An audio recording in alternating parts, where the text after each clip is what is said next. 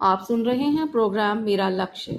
और मैं मधु आज आपके लिए लेकर आई हूँ कक्षा दस हिंदी कोर्स बी की पाठ्य पुस्तक स्पर्श भाग दो से मीरा द्वारा रचित पदों की व्याख्या तथा उसके कुछ मुख्य बिंदु।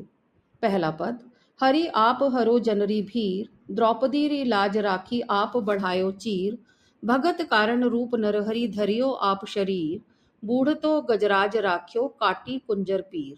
दासी मीरा लाल गिरधर, हरो महरी भीर। मीराबाई अपने आराध्य श्री कृष्ण से विनती और आराधना करते हुए कहती हैं कि, हे ईश्वर, आप ही अपने भक्तों की पीड़ा और कष्ट दूर कर सकते हैं।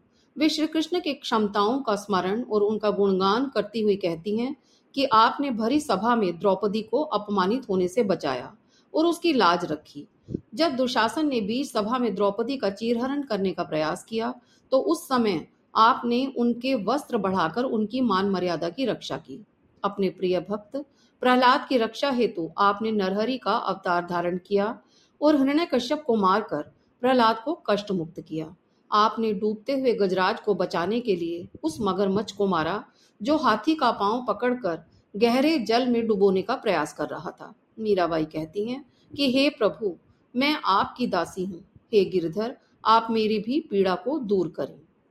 दूसरा पद, श्याम माने चाकर राखो जी, गिरधारी लाला माने चाकर राखो जी।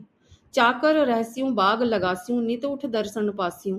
बिंद्रा वनरी कुंज गली में गोविंद लीला गास्यूं। चाकरी में दर्शन पास्यूं सुमरन पास्यूं खर्ची, भाव भक्ति जागीरी पास्यूं, तीनों बातां सरसी। प्रस्तुत पंक्तियों में मीरा कृष्ण के प्रति दास्य भाव प्रकट करते हुए चाकरी करने की इच्छा ज़ाहिर करते हुए कहती हैं, हे श्री कृष्ण आप मुझे अपनी सेविका बना लो। हे गिरधारी लाल, आप मुझे अपने यहाँ सेविका के रूप में रख लो। आपकी दासी बनकर मैं आपके लिए बाग बगीचे लगाऊँगी और जब आप सुबह बाग में भ्रमण करने आओगे तो आपके दर्शन कर पाऊँगी। वृंदावन की संकरी गलियों में आपकी लीलाओं का गुणगान करूँगी। इस तरह सेवा करते हुए मुझे आपके दर्शनों का सौभाग्य प्राप्त होगा। नाम स्मरण रूपी जेब खर्च प्राप्त होगा और भाव भक्ति की जागीर प्राप्त होगी। इस प्रकार अपनी मन चाही तीनों अनमोल वस्तुओं को पाकर मेरा जीवन सफल हो जाएगा। मोर मुकुट पीतांबर सोहे गल वैजंती माला, बिंद्रावन में धेनु चरावे मोहन मुरली वाला। ऊँचा ऊँचा महल बनाऊँ, बिच बिच राखूं बारी, सांवरियारा दर्शन पास्यूं पहर कुसुम्बी साड़ी। आधी रात प्रभु दर्शन दीजियो, जमुना जीरे तीरा। मीरा रा प्रभु गिरधर नागर, हिवणो घणो अधीरा। मीरा रा प्रभु गिरधर नागर हिवड़ो घणो अधीरा।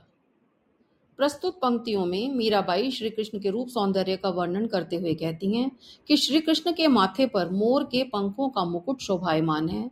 पीले वस्त्र उनके शरीर की शोभा बढ़ा रहे हैं। गले में वैजंती फूलों की माला सुशोभित है। श्री कृष्ण मुरली बजाते हुए वृंदावन में गायें चरा रहे हैं।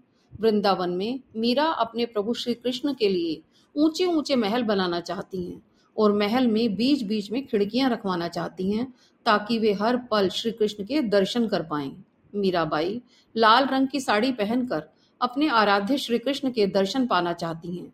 वे निवेदन करती हैं कि हे प्रभु, आप आधी रात के समय यमुना नदी के किनारे दर्शन देने अवश्य आना।